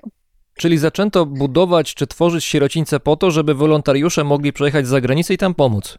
Tak, Rozmawiamy o wolonturystyce, o jej ciemnej stronie, nie tylko z perspektywy pewnej teorii, ale też trzeba powiedzieć, że masz tutaj praktykę, bo od środka widziałaś, jak to wygląda, to znaczy byłaś wolonturystką, nawet chyba gdzieś w sieci jesteś opisywana jako była wolonturystka. Jak to wyglądało z twojej perspektywy, zanim jakoś przejrzałaś na oczy?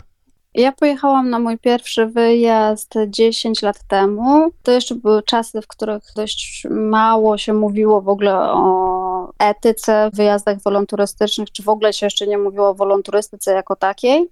Ta dyskusja dopiero zaczęła się rozkręcać w kolejnych latach. Także z mojej perspektywy, ja studiowałam na orientalistyce na Uniwersytecie Warszawskim i prowadziłam zajęcia dla dzieci. Tym się zajmowałam i aplikowałam na projekt opieki nad dziećmi, ze względu na to, że też no, miałam doświadczenie i nie było to dla mnie coś nowego.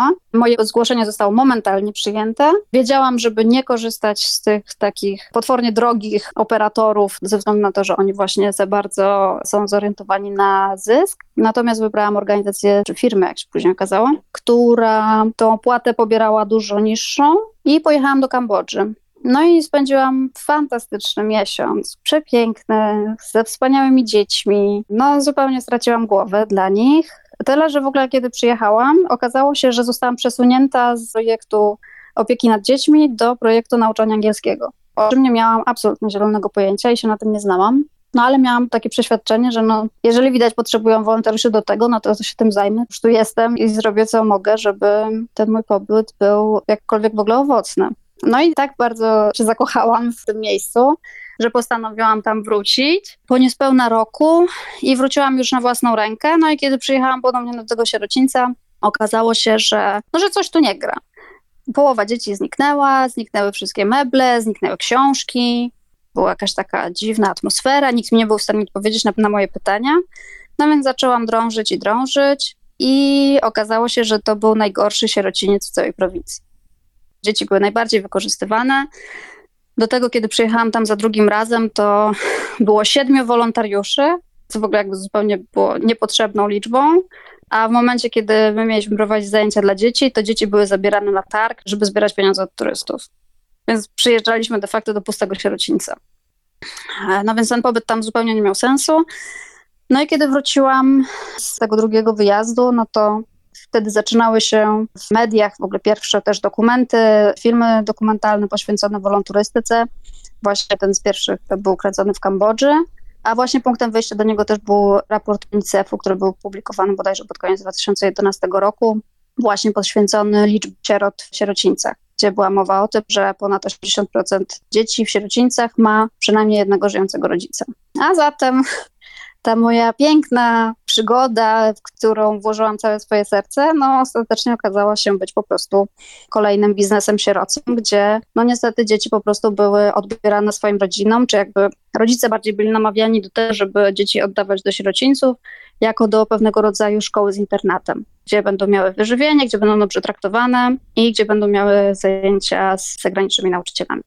Podejrzewam, że to było tak jak upadek z nieba na twardy beton. O, To, ten, tak. ten moment, w którym się zorientowałaś, to się dzieje.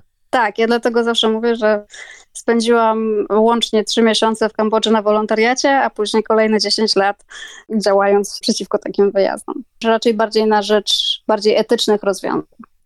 Czy takie sytuacje, o których mówisz, te w Kambodży czy gdziekolwiek indziej, nie wiem, ze słoniami wspomnianymi wcześniej, czy jakiekolwiek inne praktyki, te naganne praktyki wolontarystyczne, czy one dalej istnieją w takiej skali, w jakiej istniały wtedy, kiedy ty byłaś no, wykorzystana przez jakąś firmę? Czy to dalej jest tak duży problem? Czy on maleje, zwiększa się? Jak to wygląda?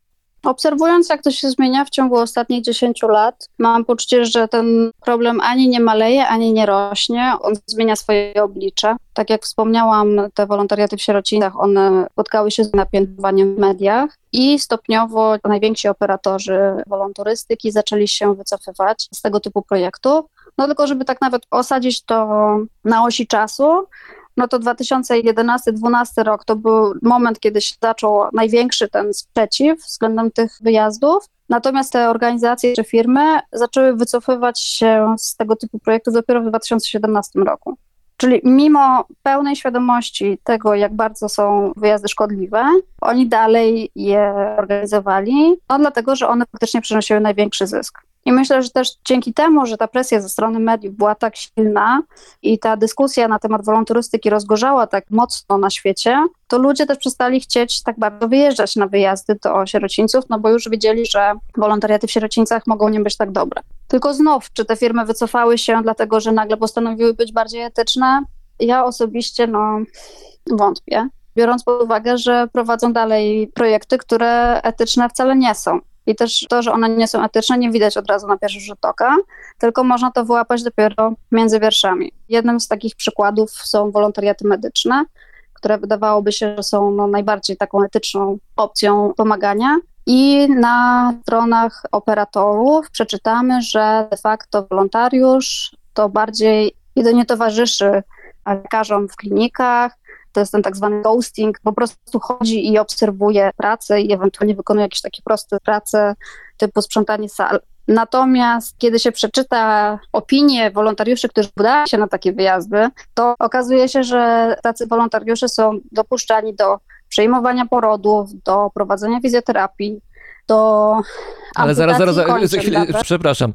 Do odbierania porodu wolontariusz, który jak rozumiem nawet nie jest studentem medycyny, nie jest w ogóle może studentem Tak. albo studentem, nie wiem, Tak. e, filozofii, albo niech będzie dziennikarstwa, proszę bardzo, ta sama umiejętność odbierania porodów. I takie osoby normalnie są na sali operacyjnej, odbierają poród? Naprawdę?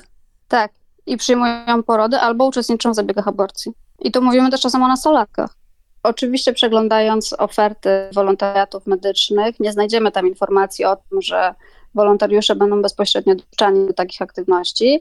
Natomiast znajdziemy to w opiniach wolontariuszy, którzy właśnie z takich wyjazdów wrócili, dzielą się swoimi wrażeniami i zazwyczaj te wrażenia są bardzo pozytywne, że oni w trakcie tego wolontariatu mieli okazję, w cudzysłowie znowu, naprawdę pomóc. No bo brali udział w bezpośrednich zabiegach, w bezpośrednich procedurach medycznych, no często bez takiej refleksji, że no de facto ich obecność mogła być szkodliwa i zaszkodzić zdrowiu pacjenta, b mogła być zupełnie niepotrzebna i w ogóle mogła zostać źle odebrana. Co więcej, też e, problemem etycznym wolontariatów medycznych jest to, że często wolontariusze, chcąc bardzo się czuć potrzebnymi na miejscu, oni trochę pozują na lekarzy, chodząc w kitlach lekarskich, ze stetoskopem na szyi. Pacjenci często nie wiedzą, że to nie są osoby z doświadczeniem medycznym czy wiedzą medyczną, więc mówią do nich per doktor. Wolontariusze nie zawsze ich poprawiają, więc też buduje taką niekorzystną narrację, że tu nagle przyjechał lekarz z zachodu, prawda, i mnie na pewno wyleczy, no gdzie de facto jakby taki pacjent nie ma świadomości, że no, taki wolontariusz to de facto po prostu nie ma absolutnie żadnej wiedzy i przyjechał spędzić w ten sposób wakacje. Tutaj też chyba kolor skóry ma znaczenie, prawda, tego udawanego lekarza czy lekarki. Tak, jak najbardziej. To jest wciąż temat, który jest trudny do poruszania, prawda? Bo my generalnie byśmy chcieli żyć w świecie, w którym w ogóle nie zwracamy uwagi na kolor skóry własny czy cudzy. Natomiast w krajach globalnego południa, no my musimy być świadomi tego, że ten nasz kolor skóry jest w jakiś sposób odbierany. Jest odbierany jako wysokie kompetencje też często. Przypisywane są nam wyższe kompetencje niż my je w rzeczywistości mamy, a też łatwo jest wtedy ulec temu tak zwanemu white savior complex, czyli zjawisku, że my no, staramy się rozwiązać problemy, których nie mamy de facto żadnych kompetencji. To jest chyba trochę tak, że można się zachłysnąć takim poczuciem, że oto teraz naprawiam świat, albo w całości te 8 miliardów ludzi będą lepsze teraz dzięki mnie, albo no w jakiejś mikroskali, nie wiem, w szpitalu, w tym schronisku dla słoni na przykład, no bo przecież przyjeżdżam, przecież widzę, że coś robię, moje działanie przynoszą jakiś efekt, no nie znam się w ogóle na odbieraniu porodów, ale proszę bardzo, dziecko jest na świecie, wszystko jest super, no to w ogóle jestem naprawdę kimś. No tak, i myślę, że to niestety znów, no, wolontariusze mają często dobre intencje i chcą działać jak najlepiej, tylko interesy tych obu stron się nie pokrywają. Bo wolontariusz w takiej klinice myśli, że skoro on został przyjęty i w cudzysłowie pracuje ramię w ramię z lekarzami, to znaczy, że oni go potrzebują. Oni uważają, że on w jakiś sposób jest potrzebny. Natomiast powodem, dla którego wiele z klinik krajów globalnego południa przyjmuje wolontariuszy zagranicznych, właśnie takich, którzy nie mają doświadczenia żadnego ani wiedzy medycznej, robią to ze względu na dochód, który z tego dana klinika ma. Albowiem za obecność każdego wolontariusza klinika dostaje jakąś często zupełnie niewielką sumę pieniędzy. Jednak dla tej kliniki ta suma pieniędzy jest istotna, jest ważna, żeby na przykład móc zakupić leki, sprzęt i tak dalej, i tak. Stąd tacy wolontariusze są przyjmowani. A zatem mamy zupełnie różne interesy i zupełnie różne poczucie a propos tego, czym w ogóle te działania tych wolontariuszy na miejscu są i czy one w ogóle są potrzebne. Czyli szpital ma takie poczucie, że ktoś im się kręci pod nogami, ale już niech się kręci, bo dostaniemy parę dolarów. Wolontariusz przyjeżdża na miejsce, bo ma poczucie, że ci lekarze, pielęgniarki, cały sprzęt z szpitala tylko czeka, żeby tu ktoś z zewnątrz przyjechał i pomógł. Natomiast firma, która to wszystko organizuje, tylko patrzy, jak pieniądze spadają do konta. Uproszczeniu i w dość brutalnych słowach, tak. To teraz jak się możemy przed tym bronić? Bo mam te 22, 23, 24 lata. Na przykład jestem w trakcie studiów i robię sobie rok przerwy, gap year, prawda? Jest to bardzo popularne zjawisko w wielu krajach Europy, chyba w Stanach Zjednoczonych też, czyli na rok zatrzymujemy tok studiów po to, żeby pojeździć trochę po świecie, może się czegoś nauczyć i ewentualnie gdzieś tam może jakiś właśnie wolonturystyczny wyjazd się pojawi. I teraz jakie ja mam narzędzia, żeby się obronić przed tą pułapką, o której mówimy tutaj. To znaczy, czy ja w ogóle mam jakąś możliwość się obronić przed tym? Jak mogę unikać tych sideł, które zastawiają na mnie firmy, które na tym wolonturystycznym biznesie zarabiają? No powiedziałaś, że na przykład można zerkać na opinie tych, którzy już byli na takich wyjazdach, ale one mogą być mylące, bo tam są często ludzie zadowoleni z siebie, no bo nie mają pojęcia, z czym wzięli udział. Tak, jedną z moich pierwszych rad jest, żeby patrzeć bardzo krytycznie i na oferty, i na opinie, i kiedy czytamy opinie wolontariuszy, to czytać, co oni faktycznie na miejscu zrobili i co oni na miejscu osiągnęli. Ważne jest też to, żebyśmy się angażowali w długoterminowe projekty, które mają konkretny cel. Jest bardzo wiele projektów, które jakby mają tak łatać, prawda, obecną sytuację, czyli właśnie pojeździć do sierocińca, uczyć angielskiego, no bo brakuje akurat nauczyciela na miejscu. To nie jest działanie, które ma dalekosiężny cel, który w sposób dalekosiężny przyczynia się do zmiany sytuacji, bo de facto najlepszym rozwiązaniem tutaj byłoby przekazanie środków na zatrudnienie lokalnego nauczyciela i zebranie tych środków tak, żeby on na przykład przez cały rok mógł te zajęcia prowadzić ciągiem, a nie, że wolontariusze zmieniają się co tydzień czy co dwa. Co więcej, warto przede wszystkim zastanowić się nad tym, jakie mamy najlepsze kompetencje, i jak możemy je wykorzystać w trakcie takiego wyjazdu. I czy jeżeli nie chcemy ich wykorzystać, na przykład nie chcemy w trakcie takiego wyjazdu robić tego, w czym jesteśmy najlepsi, czyli zazwyczaj tego, w czym się specjalizujemy zawodowo, to czy w ogóle powinniśmy na taki wolontariat jechać? Czyli nie wiem, jestem księgowym, ale pojadę właśnie mieć słonie. Nie mamy doświadczenia, prawda, z dużymi zwierzętami, No a mimo to decydujemy się na coś, co jest dla nas bardziej przygodą, niż co umożliwia nam skorzystanie z tych kompetencji. Myślę, że też takim ćwiczeniem myślowym jest to, żeby zmienić podejście z jak mogę im pomóc, na czego mogę się nauczyć i co możemy zrobić razem. Bo to bardzo przesuwa ten ciężar pomocowy, ten aspekt pomocowy na współpracę i pokazuje nam, że być może są inne działania, mniej tak stereotypowo pomocowe, które mogą być dla nas ciekawe i z które faktycznie my możemy dużo wynieść, ale też możemy dużo dać z siebie pod kątem kooperacji i współpracy z lokalnymi specjalistami, z lokalnym personelem, a nie próbując ten personel zastąpić. Czyli nie perspektywa dawca-biorca, tylko perspektywa jakoś równoległa, to znaczy, że razem w tym jesteśmy. Dokładnie, że ja towarzyszę i jestem częścią projektu, który już trwa i który był przede mną i będzie po mnie, a ja mogę coś dorzucić, prawda, tutaj od siebie i być jakąś małą częścią tego, a nie na zasadzie, że ja tutaj przyjeżdżam grać pierwsze skrzypce. Kolejnym aspektem jest to, żeby zwracać uwagę na to, czy organizacje przyjmują wszystkich wolontariuszy w cudzysłowie z ulicy, czy też jest rekrutacja. Jeżeli jest rekrutacja, to jak ona wygląda, bo wielu tych operatorów wolontarystyki ma procesy rekrutacyjne, no tylko, że ta rekrutacja wygląda tak, że wystarczy wysłać swoje CV, uiścić opłatę i de facto dostaje się informacja o tym, że zostało się przyjętym.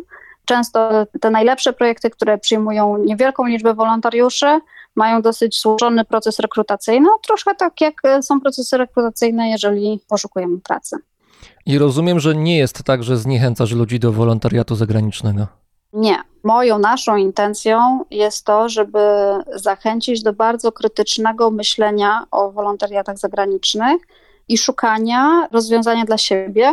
Każdy z nas jest inny, każdy z nas ma inne kompetencje i to, że my możemy współdziałać z organizacjami na całym świecie jest fantastyczne i moim zdaniem wolonturystyka czy wolontariat jako taki ma niesamowity potencjał i to, co jest bolączką, to to, że intencje tak wielu ludzi na całym świecie są po prostu marnowane.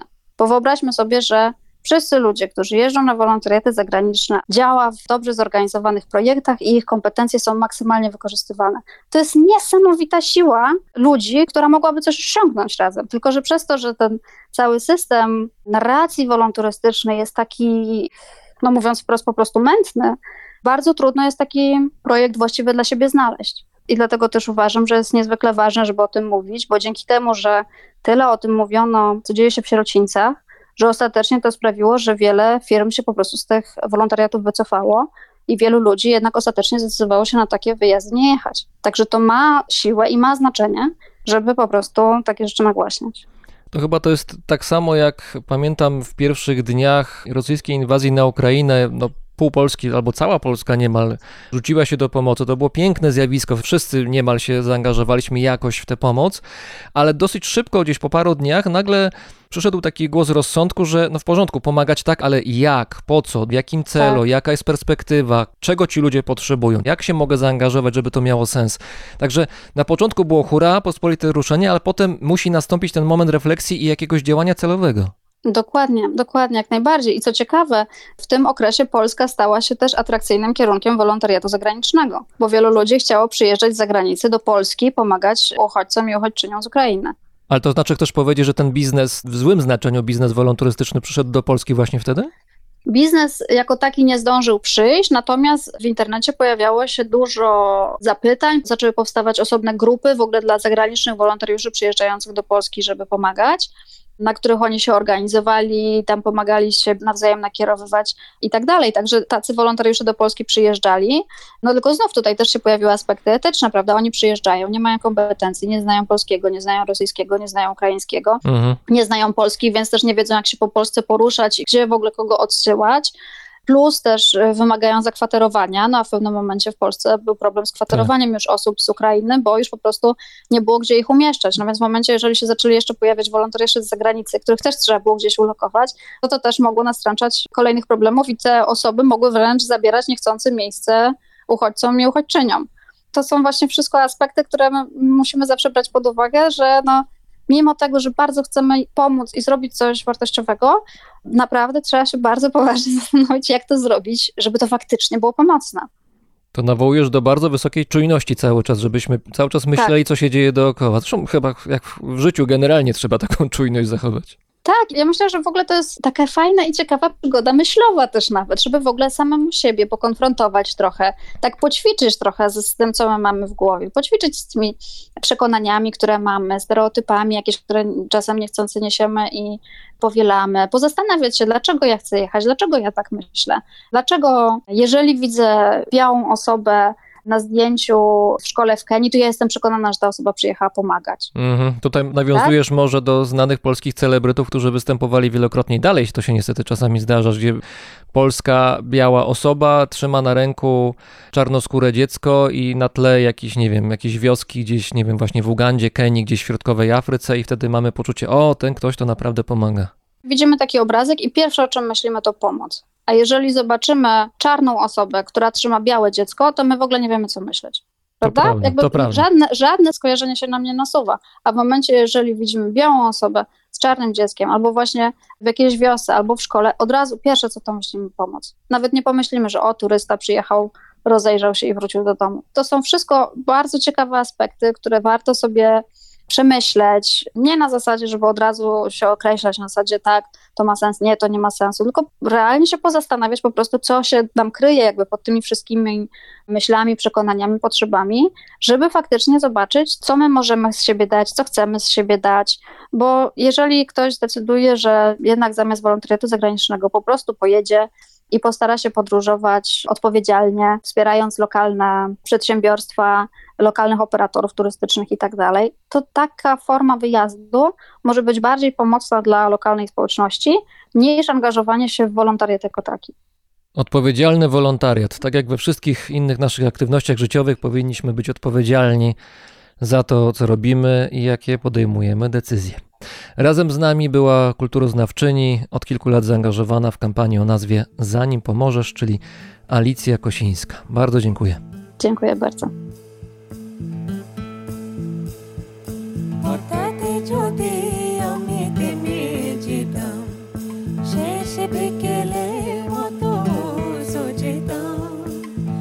সে মিরাতের সায়নে সাথে আমি ঘুমিয়েছি তো। সূর্যের সাথে আমি ঘুমিয়েছি তো।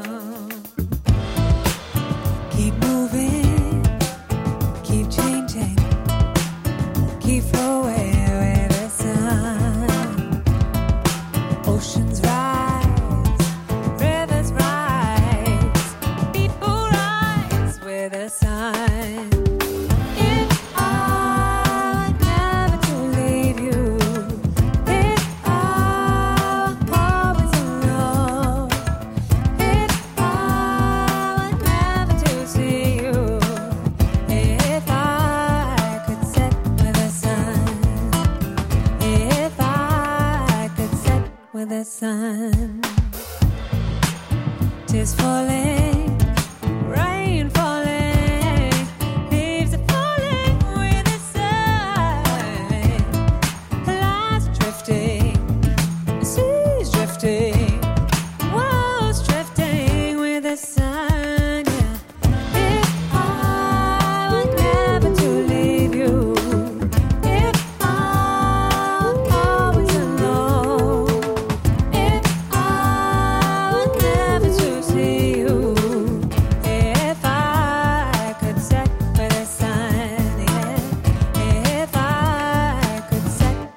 Sun.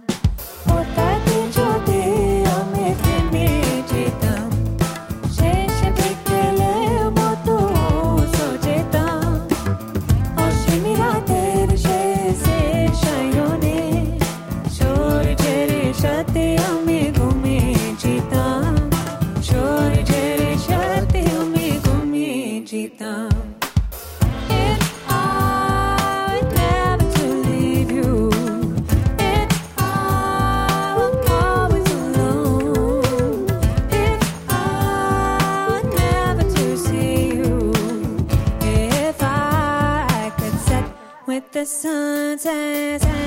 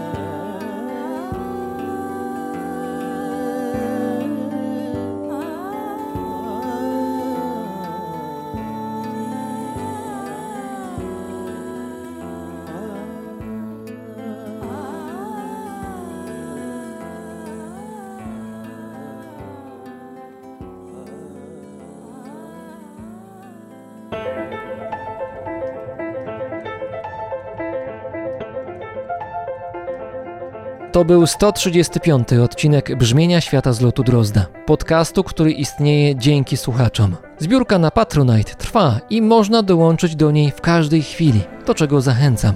Wszystkim patronom i patronkom dziękuję za hojną pomoc. Ta audycja istnieje za Waszą sprawą.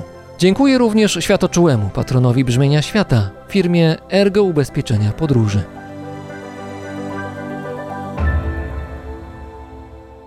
Paweł Drozd, czyli ja, mówi Wam dobrego dnia.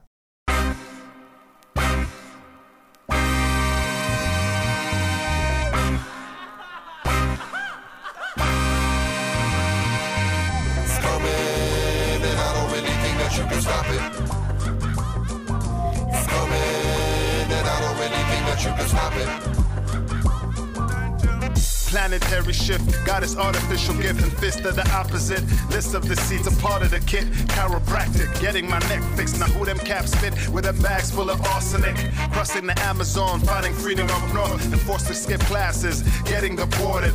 Brains wired and lies and dreams to be hired. In the past now expired. Hashtag TPS and want the rest to avoid this madness. Cause this world seems to be lost without a GPS. Yo, rich road to follow. Times we do borrow and spit like arrows to change what's tomorrow. Strawberry shortcake on the thread. The cutie tootie getting real uncomfortable. Mommy said everything was like the dolly said. Blue grave. Cause day change up the bathroom game. Huff and puff and now we wanna blow the house down.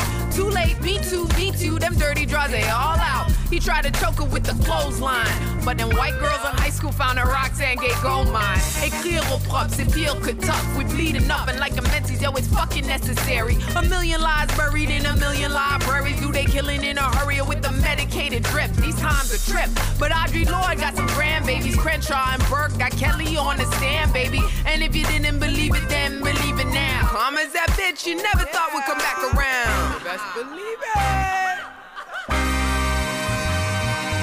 It's coming, and I don't really think that you can stop it. It's coming, and I don't really think that you can stop it. It's coming, and I don't really think that you can stop it. It's coming, and I don't really think that you can stop it. You a guanso? Come you a guanso, When make you a guanso? come you a guanso, When make you a guanso? come you a guanso, When make you a guanso? come you a guanso. When make you a guanso? What a special time to be alive. All the sci-fi I watched as a child is reality now. We already got the answers, but are we asking the right questions? Jeopardy style, get ready in line. Everybody's going live on YouTube, Facebook, or Instagram. Old school, who am I to fuck up tradition like Killer Cam? 80s babies, still madly in love with the 90s. Caught up with millennials, faster than light speed. From tapes to live streams, drop the mask, pulled up the white screens. Trading silver and gold for intangible proxies. A soul with a barcode and a heartbeat. Digital avatar living his best life without me. Uh-huh. High like a kite on lights. Weapons of mass distractions of war, wiping out the wise in sight. Opening doors for a brand new market type. With holograms on tour, selling out more shows. From the afterlife. The ivory tower's out of power. They're trying to turn your lights out, but losing watts by the hour. A poppy's not enough for peace. A bouquet of new practices, then plant the seeds for wars to cease. Ask yourself which will come first construction of a new world or destruction of your comfort. Chaos is catching up to you, disorder and confusion. You refuse to choose a point of view. What motivates your decision? Distorted lenses imprison the prism of your vision. Cycles in constant repetition. No more intuition to control your own position. Predict results like a sports bet. Nobody giving up their demands until their cores met. You shouldn't run when the floor's wet. The world is getting smaller, casualties at your doorstep. It's coming, and I don't really think that you can stop it. It's coming, and I don't really think that you can stop it. It's coming, and I don't really think that you can stop it. Coming, and I don't really think that you can stop it. Let me make you a gonzo.